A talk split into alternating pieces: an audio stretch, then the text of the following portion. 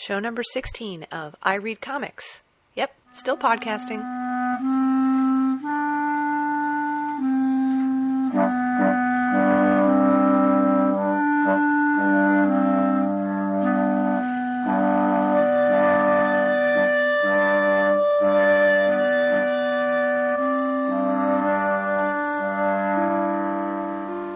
Hey kids, back. Lena's back. I was on vacation. I decided to come back. So I have so much stuff to talk about new stuff, old stuff, stuff I read on vacation, other things. This time I'm going to talk about some books and um, a couple comics and then a movie at the end of the show. The first thing I wanted to discuss was the book that many of you probably know about already. Of course, me being late to the game and reading and seeing everything years after it's already happened. This book is Gerard Jones' book, Men of Tomorrow Geeks, Gangsters, and the Birth of the Comics. Um, I've heard about this book for a long time, and I finally decided to guess what? Check it out of the library, and they had it. I got the hardback edition. Now, it's important to know that this book came out in 2004. There has been uh, a softcover edition that came out this year in 2005, which has extra material added to it and some errors corrected from the previous hardcover printing. So, if you're going to buy it, get the paperback edition, which you can get online really cheap. Um, Amazon has it for like 10 bucks, but don't buy it at Amazon. Go somewhere else. I will probably end up getting the paperback edition. It's a really interesting book. It's if you don't know about it very quickly, it's a history of the very earliest days of comics, specifically focusing on Siegel and Shuster who created Superman and what the environment was for them to be able to create it and why comics were so important at that time. It follows golden age of comics pretty much up through the silver age, but then follows the Siegel and Shuster tale a little bit more, but doesn't give it's not supposed to be a complete and utter history of comics everywhere. It's great. It's really informative. I learned lots and lots of stuff that I didn't know otherwise.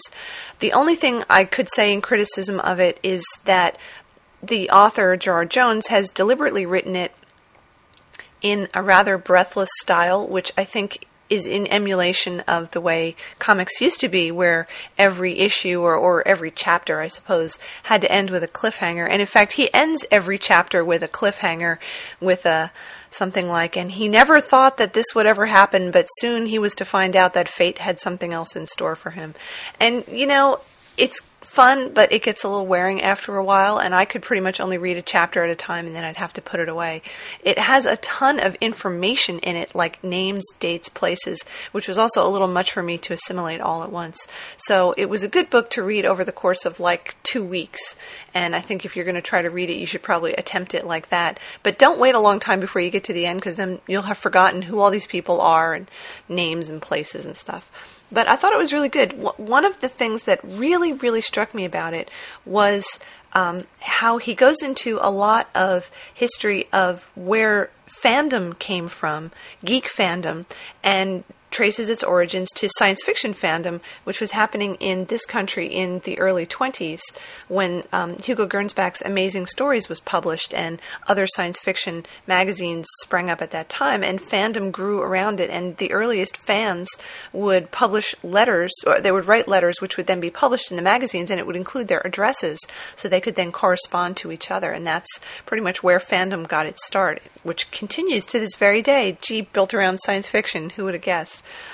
What I really liked about him, though, um, in his in Jones' typical sort of um, I don't want to say overdone style, but he tends to hammer the point home in more ways than one. Um, is his characterization of the fans at that time. So I actually went through one of the chapters and I pulled some quotes. Um, this is not stuff taken out of context, but I just pulled what I thought were the best sentences and kind of put them together in his sketch of what fandom was like at that time. And when you're listening to this, think about whether it still holds true today.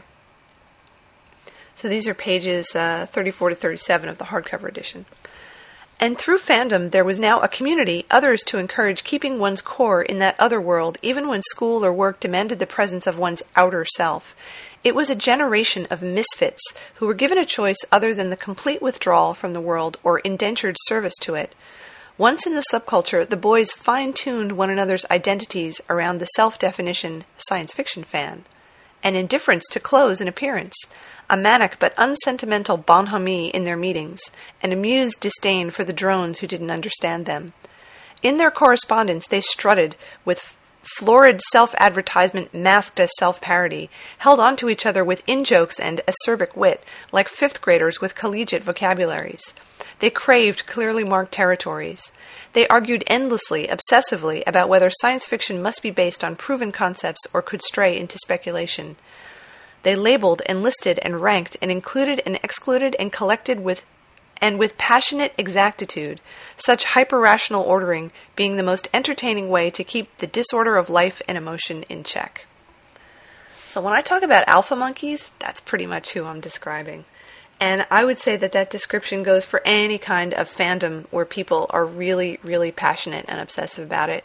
Star Trek being the premier example, you know, in that sketch on Saturday Night Live when William Shatner was telling everybody to get a life, those parodies of the people who were listening to him, that was those people right there.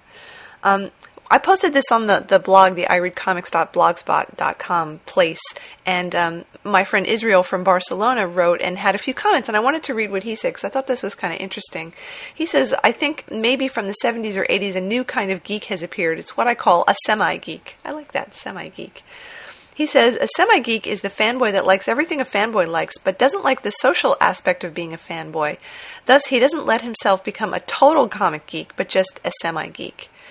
Um, and he goes on to make some distinctions about it and says if you're a semi geek, you have to be able to uh, talk about other topics than comics and movies and stuff like that, um, waste time taking care of how he looks, time that could be spent reading comics or watching a movie, and um, has to accept that a lot of people will never appreciate the art of comic books and be able not to feel anger towards them, which I thought was really good. So Israel thinks that there's a lot of people who call themselves geek today are actually semi geeks fanboy born guys that have evolved toward integration into mainstream society without leaving their liking for comics and subculture. He says, it's hard but necessary. And, and I think that's true, and part of it, and Jones makes this point in the book, is that geek culture is, isn't even really a subculture anymore liking comic books, liking movies about comic books, liking science fiction is something that everybody does now. I, I, would say that it's very much accepted. It's part of being an interesting person or maybe a quirky person. And people who might never have picked up a Spider Man comic book will go see Spider Man the movie because it's a really cool movie and they like it. And so, therefore, geekdom has been brought to them. Of course, there is still the subculture of people who are really hardcore and obsessive. And I think that would be the true geek who hasn't changed much since the 1920s. Um, and of course, you know, there's a place for that for people who, as, as Jones says, who are faced with a choice between completely withdrawing from a world that they don't belong in because they just don't fit in, or spending their lives kind of in self loathing and resentment. The subculture of geekery just provides a place for them to be themselves and to make friends. And the internet has helped that tremendously. So I'm, I'm really glad that the internet is there.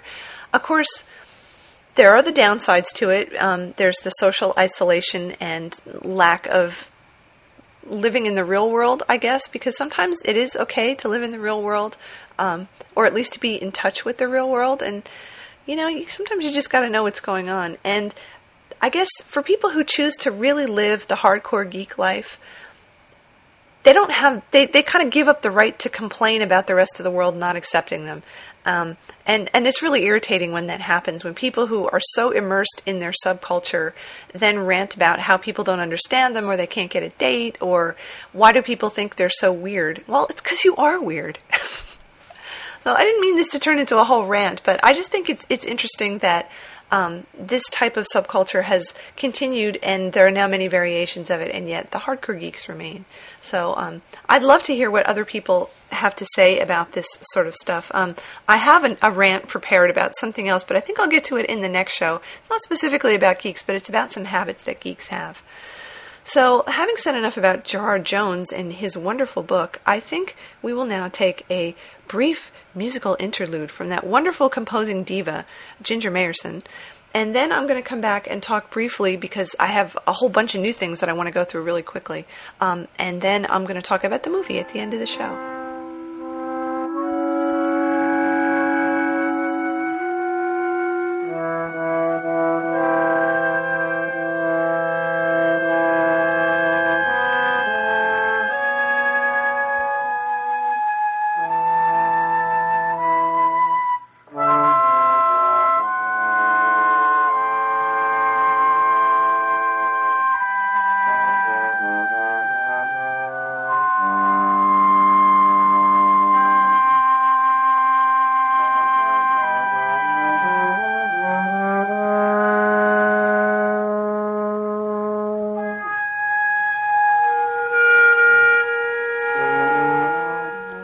Have spare time, which isn't very often, especially now, but when I do have spare time, I like to do things that contribute to the greater good. And one of the things that I just finished doing, which I'm going to do again, was to volunteer some of my time and my voice to read part of an audiobook there is an organization called LibriVox, which is located at LibriVox.org, and they are dedicated to taking public domain books, that is, books and other works for which the uh, copyright has expired, and having people volunteer to read chapters of it. They then post it up at their site so that people can download it either as an MP3 file or as an OGG file, which is a different type of encoding um, to make the files a bit smaller, so that people can hear audiobooks for free. And everything that's in the public domain right now are what people tend to think of as classic literature. So the Oz books, for example, um, a lot of Mark Twain, things like that. And I think this is just a wonderful, wonderful thing because so many people are now discovering that it's great when you have an iPod to listen to a book as well as listen to a podcast or music. So I thought I was actually invited to do this, and once I found out about it, I thought, whoa, what a great idea. So my contribution was to read uh, three chapters of uh, Jules Verne, Journey to the Center of the Earth, which in the translation that we were working with is called Journey to the Interior of the Earth, which was kind of funny. And I think my chapters were 36 to 38, and I sent them in. It hasn't been posted yet. I think the project was supposed to end on December 20th, but it should be posted sometime, I guess, in the beginning of the new year. So you can hear me reading that. I would encourage anybody who who is podcasting right now or who would like to be part of this, go to LibriVox.org and volunteer. There's always a ton of stuff that they need volunteers to read. Um, you can skim through and maybe you can pick something that you never read before or something that's really near and dear to your heart. But it's a it's a wonderful cause, and I would definitely um, encourage you to do it if you've got the gear. And you know, really, the gear is like a microphone and a piece of software, free software that you can record your voice with and make it into an MP3 file. And I will be doing more of those. So when I finish my next um, batch of chapters, I will let you guys know in case you would like to go over there and hear it. And now I have several quick things that I want to talk about because I actually want to get this podcast done and out there so that people don't think I've died. So um, let me put my stuff in a pile and I will go through it one by one, and you'll see that I have actually been reading a lot of stuff. Okay, top of the pile. And the reason I'm talking about this is because I know that you all think that anything that's like gay porn related, I just fall in love with. And I want you to know that that's not true. And it's not true about Yaoi either. So when we were at, at um, we got a bag of stuff to take home with us, and one of the things in the bag were some comics. And these are new comics published by a press called Sin Factory. And these are both issue number one of, I guess, new anthologies. One of them is called Dangerous, and one of them is called Sexual Espionage. And as far as I can tell, these are not done by actual Japanese people. These are done by American people who are imitating the Japanese manga slash yaoi style. And um, my my comment about these is that I don't like them, and they're not good. they have sex in them, but the sex is not very good. Um, the art is not very good, and it's just not very interesting the cover on Dangerous is way more interesting than the stuff that's inside, with one exception. I will say there is one story in here that I kind of liked, which is called Unmentionables. And um, even though it's a gay sex story, it's about one guy who's wearing his girlfriend's underwear. Um, and things kind of take off from there. So that's kind of nice. But, you know, in common with a lot of comic booky sex, you know, guys are having butt sex and there's no lube and there's no prep and there's no nothing. Like, okay, it's fantasy whatever. Um, there's one in here that's just really bad that has these extremely stylized drawings in them, which are creepy. They're just plain creepy, and it's one of those angsty kind of. Um, when you're a teenager, this is the way you think high drama should be, but it's really melodrama because you're, you know, 15 and you don't know any better. So I have to say, I did not like these two comic books, and I'm gonna sell them on eBay with a bunch of other YaoiCon stuff. So if anybody wants them, go look for that on eBay. Okay, that was issue number one. Number two on the list is from your friendly neighborhood library. They had a collection in the graphic novel section called Ultimate Spider Man Power and Responsibility. So this collection came out in 2002. Again, I'm getting to it much later than everybody else. And this is the first thing by Bendis that I've read that was his mainstream comics work, aside from, you know, what I've talked about before with Torso. Um, so it took me a really long time, a couple of years ago, to figure out what the whole ultimate thing was about. And I get it, but I don't really understand it. And in reading through this, you know, it's interesting. Unfortunately for me, it doesn't bring anything new to the story. I read it and I go, yeah, that's Peter Parker. Yeah, that's what happens. I, you know, I see that there are there's another plot going on here with Osborn and things that are happening. But I didn't feel like the characters or the situation spoke to me any more deeply or more relevantly than the comics that came out that Stan Lee and, and Steve Ditko were doing way back when. So I, I can see what the attempt is. I have to say, for me, it didn't succeed. And maybe for a younger audience, it is a more successful kind of thing. Um, and they can relate better to it, and the characters are more real because, you know, you read the stuff that was done back in 64, 65, and it seems kind of hokey. Um, but it just it didn't thrill me, I have to say. And you know, the art is very much in today's comic book style.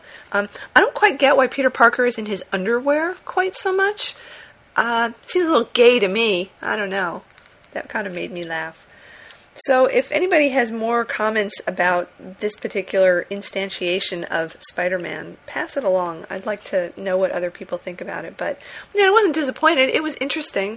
And boy, it sure is colorful. You know, there's a lot of nice color in it. Um, but it didn't move me. It did not move me in the way that those original comics do. Maybe I'm just too old to appreciate it. I don't. Item number three in the pile these were um, comics that were loaned to me by my good geek friend Logan to take on vacation, and I read them. And I'm not quite sure what to say about this. So, um, what he loaned to me were issues of Astonishing X Men and then the trade that collects one through whatever it is. Uh, I would actually have to look at the front, one through six. So this is Astonishing X Men one through six, and then I have issues. Uh, seven, sorry, nine, ten, and eleven. So I'm kind of caught up. I know that there have been issues that came out after this. And this was interesting for me on a couple of levels. One is because I haven't read any X Men in a long time. I mean, a really, really, really long time.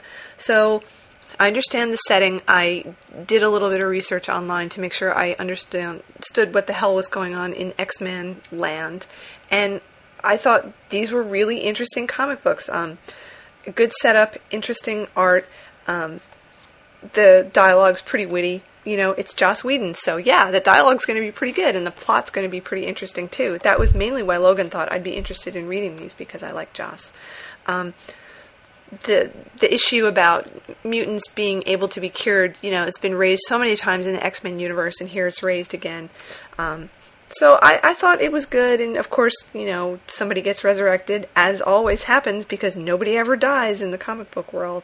That was kind of funny. I like the uniforms. Um, interesting version of Nick Fury. I hadn't, like I said, not having read these kind of comics for a long time, I wasn't sure how he was going to be portrayed, and he's pretty different from the way I remember him being way back when. Um, the one thing about it, though, so I liked it. I thought it was really good, but I can see why these comics can be extremely off-putting to people who are just entering the comic world or people who are coming back in like me. Um, I would say that I would never have picked this up. I would never have spent any money on these comic books because there's too much I don't know, and I can't be that involved in characters that I don't know that much about. There's a lot of subtext going on here that I'm just not getting. You know, I can go to Wikipedia and read about Jean Grey, but it doesn't really help me to feel what's going on or to understand what the conflict is in the story. You know, I, I know about um, Rasputin. I read it in Wikipedia, but it doesn't really help me understand the significance of what happens with him in this story. Um, and I also have to say that the pacing to me in places feels really, really slow. And I get to the end of it and I'm like, oh, could you just wrap this up, please, and stop dropping all these cryptic hints? I just want to find out what happens. And I don't want to have to buy 27 more comic books to find out what happens. And I know that even when I buy those 27 more comic books, it's still not going to be wrapped up. There's still going to be stuff that's unresolved because there have to be hints left for whatever story comes out. And and that irks me in a way that you can't just have a self-contained story where stuff happens and it gets explained and it gets resolved. That's why I like to read these kinds of superhero comic books. I can totally accept that when it comes to something like Love and Rockets, one of my other favorite series, which you have to have a lot of background too. But I don't expect those stories to be wrapped up, and I've made that commitment. Um, and I'm just not going to make that commitment to something like Astonishing X Men. The one thing that I will say, my one big complaint after reading all these, I will tell you, I am extremely tired of looking at Emma Frost's tits really, really tired of looking at her tits because they're pretty much in every shot that she appears in. Even when the rest of her is fully clothed, there they are, kind of bobbing up under her chin, hovering around her collarbone. And that got tired to me really pretty darn fast. So that is my take. Um, coming back to reading superhero comic books after a long time, I'm kind of hoping that somebody will explain to me what's going on, or somebody will lend me, or maybe the library will have the finish of this run so I can at least find out what happens, because I'd like to know what happens. It ended on a pretty good cliffhanger there. But I'm not going to buy them.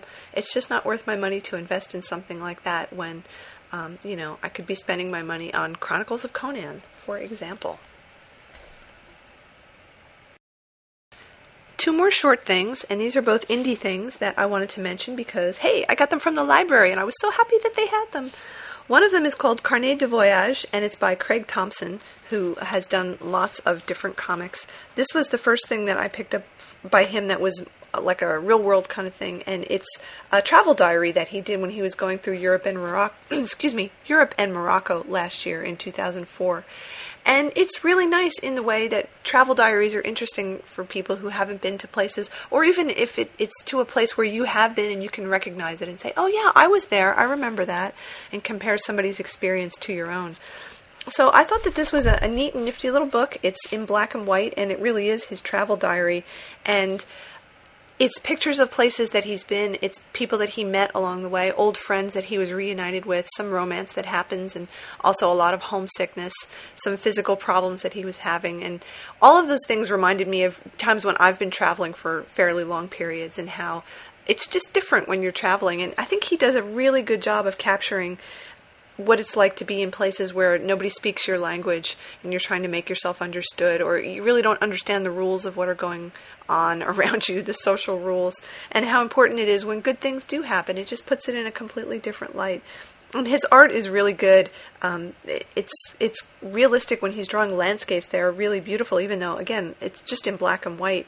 Um, and then his pictures of people are really realistic, but they also bring out each individual's personality. You can really see a lot of personality in it.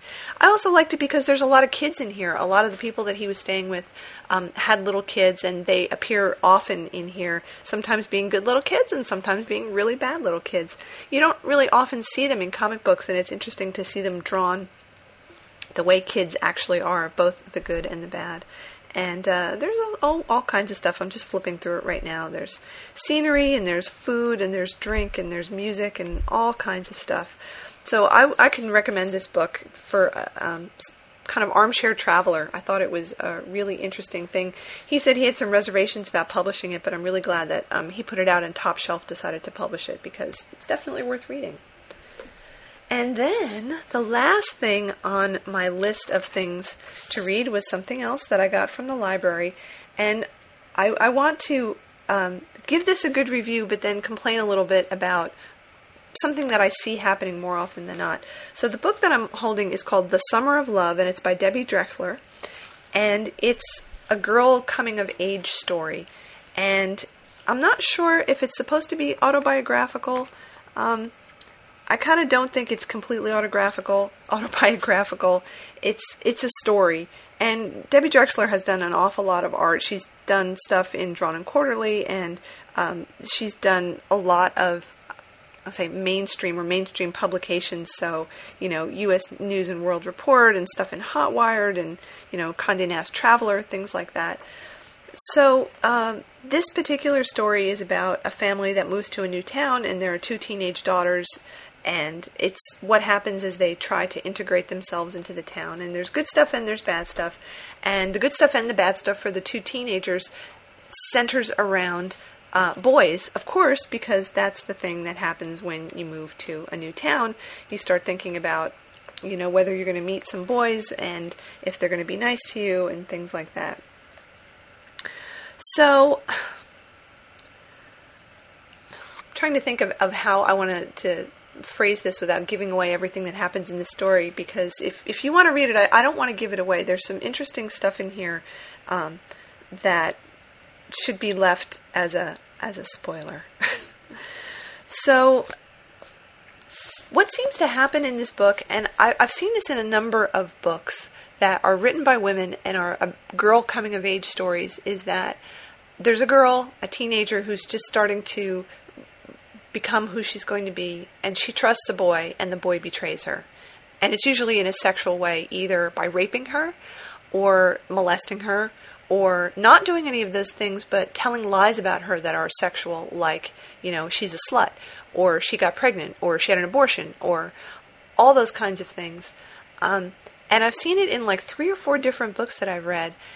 And while it's true. I know it's true because I've seen it. You know, I grew up with it. I was a girl, and um, really bad things didn't happen to me, but I saw them ha- happen to other girls. You know, for no reason really, um, other than that some boy had decided that they were going to pick on her because you know she wouldn't put out, or they just felt like humiliating her. Um, it's really depressing.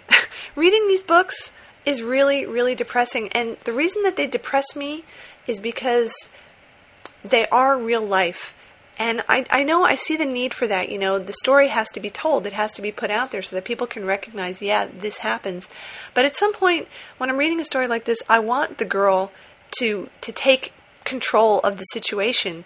And you know, if the boy is raping her instead of laying back and letting it happen, that she kicks him in the balls or she punches him in the nose or you know, if that's not going to happen, he rapes her and she immediately gets up and runs to a police station.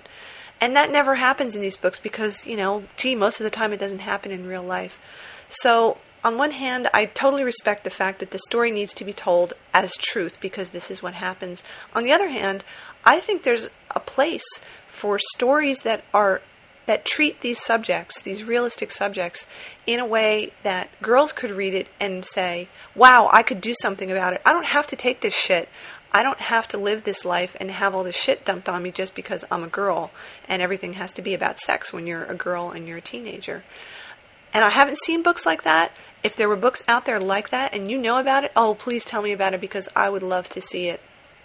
I would love to see a story in a comic where a girl takes control of the situation and doesn't allow these things to happen, doesn't allow herself to be the victim. And, you know, when you're 16 or 15 or 14, it's so hard to do that. So I, I know that that's a pipe dream or a pie in the sky dream to say, yeah, when you're 14 years old, you shouldn't let boys dump shit on you because you won't put out. Like, that's going to happen, right? Um, but it would be nice if maybe girls could read stories like that and feel like maybe there's a chance that things could turn out differently. And it doesn't always have to be the same every single time. You know, this story is supposed to take place, I think, in the early 80s. And some of the other books that I've read that have the same theme to them are completely contemporary. So, you know, do things change? No, not really. Um, so that's what I want to say about Summer of Love and stories like this. And I do think this is a good book. I like the art in it. Um, and I like the fact that it's all about girls. But the boys just make me really, really angry because, you know, they have all the power, especially when you're teenagers, and girls can't really do very much about it. Really. So, that was my quick list of things. Let's take a little break, and then I got one more thing to come back and talk about.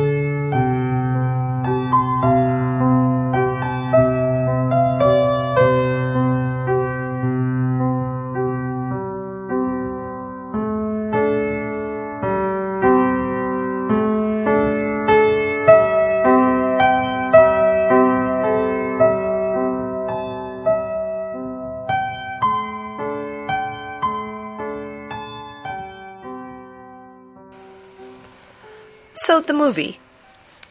As with all things, I see everything so much later than the rest of you do.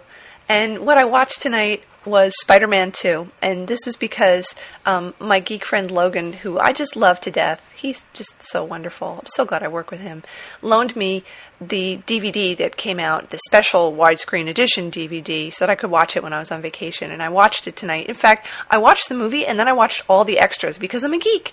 And did you know that the making of documentary is actually longer than the movie? Isn't that amazing? And I watched it all, every minute of it it's a great movie. I was really, really pleased. I wasn't sure what to expect. Um, I thought the performances were all really good.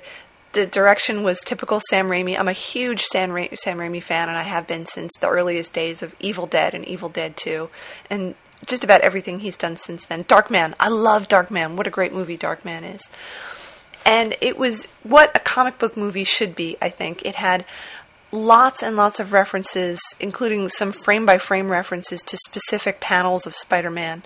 And it had really good characterizations and it moved right along and it had really nice quiet spots that balanced the action sequences. So, all in all, I just thought it was terrific. Um, some things in particular that I noticed that I don't think I really noticed in Sam Raimi movies before, but maybe I should start paying attention to it. I love the fact that he casts people who are not beautiful.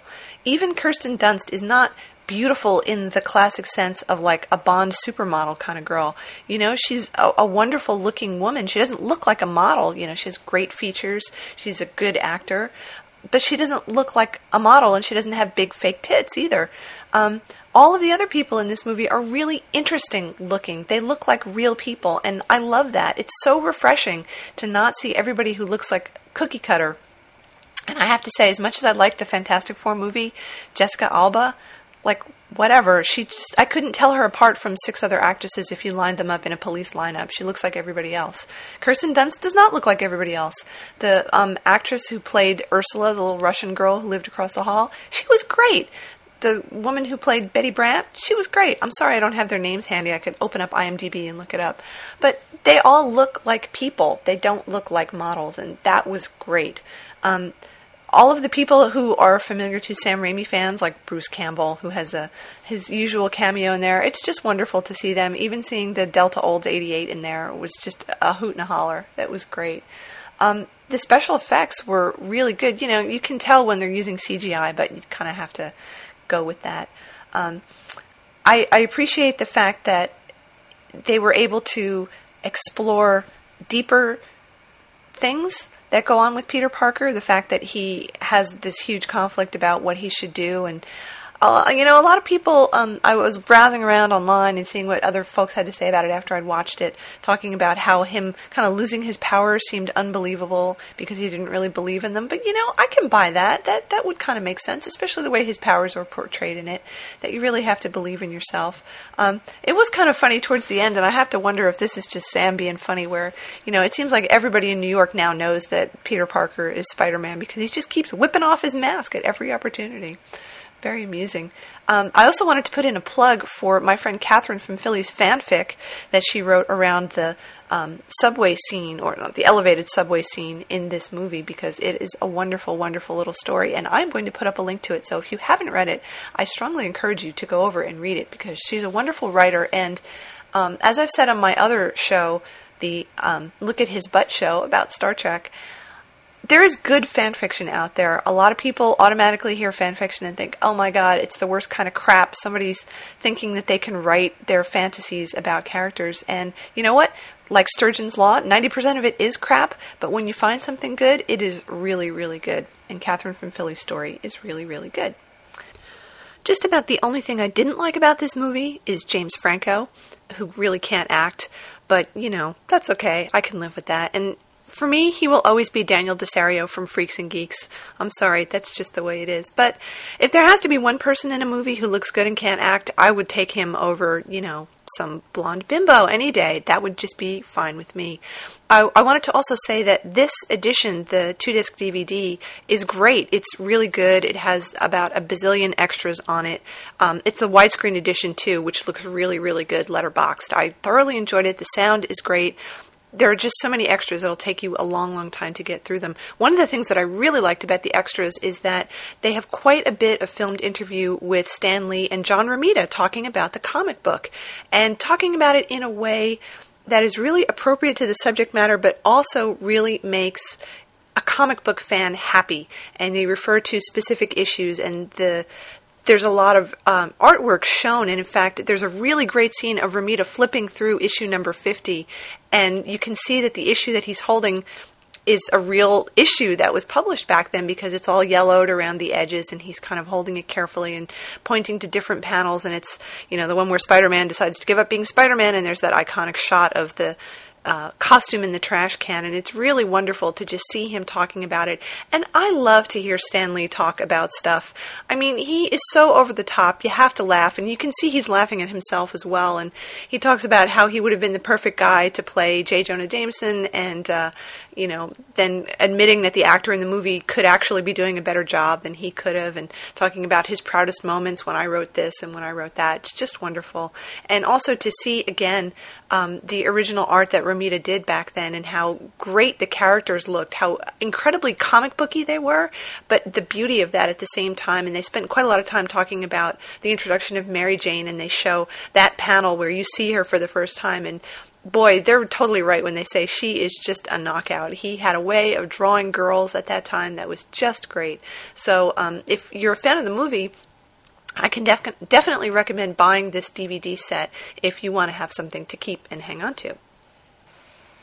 I haven't heard too much about Spider Man 3, except I did see a picture of Thomas Haden Church dressed up like Sandman. And wow, he looked just like Sandman. That was pretty cool. I love Thomas Haden Church. I've loved him ever since he was on Flying Blind and played Jonathan, Téa Leoni's boyfriend. He was great. Um, so I wanted to, to close this out kind of full circle, coming back to what I was saying at the very beginning of the show about how monkeys are still monkeys. Um, as I said, I was browsing around the internet looking for um, other comments that people had about Spider Man because I just wanted to see what people thought and if I was missing anything and if there were any in jokes that I wasn't getting. I think I pretty much got them all. Um, and I found just the exact thing that Gerard Jones was talking about when he talked about fifth graders with a collegiate vocabulary. I'm going to read this whole thing because it cracked me up. So I hope I can get through it without kind of losing it. But I think you will find this highly amusing. So this is from some site where people post their criticisms, and I, I, think this must have been posted just when the movie was released, which was in 2004. So um, ratings are from 1 to 10, and this is uh, Pat C, who gave it a 5, and I'm assuming that Pat C is a man, or a boy, probably a boy. This is what he has to say. This movie went too far in appealing to the masses. It really is a great movie, perhaps the best movie ever made about a comic book hero, and probably deserves a 10 in the slick production department. Well lit, definitive characters, engaging plot, and has something for everyone. I especially enjoyed the observation that reciting T.S. Eliot to chicks turns them on, although the average bloke has no idea what such poetry means and Spider Man's empathy for the predicament of his nemesis, Dr. Octopus, was touching and relevant. It has been a long time since I watched a movie I wanted to like. Here it comes. But, as in Superman, Hollywood malignant narcissism remains irrepressibly, irrepressibly virulent. The film deftly corrects any lingering childhood impression that a comic book hero can forego a romantic relationship for a selfless love of mankind. In the end, Dunn's character becomes suitably empowered to assert her feminine priorities and subvert Spider Man's quest to suppress his attraction to her for the greater good. Once again, Eve offers Adam the apple. Adam takes a juicy bite, and another of a diminishing list of individualistic childhood heroes is tidily dispatched right up to the end, this movie was on track to become the Casablanca of our generation. But the folks who made this movie don't understand T.S. Eliot either. They are Eliot's hollow men, headpieces filled with straw and leading the world to a whimpering end. Thanks a bunch.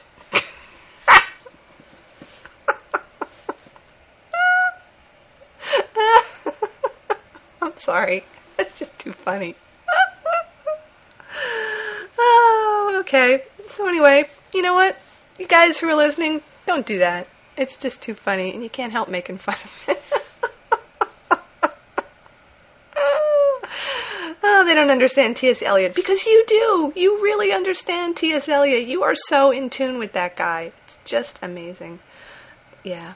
Um, I also wanted to say one other thing, and I know this is going to border on heresy for everybody out there, but screw it. I always hated Gwen Stacy. She was so boring. Jesus. Who wouldn't prefer Mary Jane over Gwen Stacy? Yeah, yeah, I know. Peter's first love and all that, but when Gwen Stacy died, I was glad. You can all hate me for that now. So, with that little bit of, of snarkiness and nastiness, I'm going to close this out until next time when we will have more new things to talk about and more rants.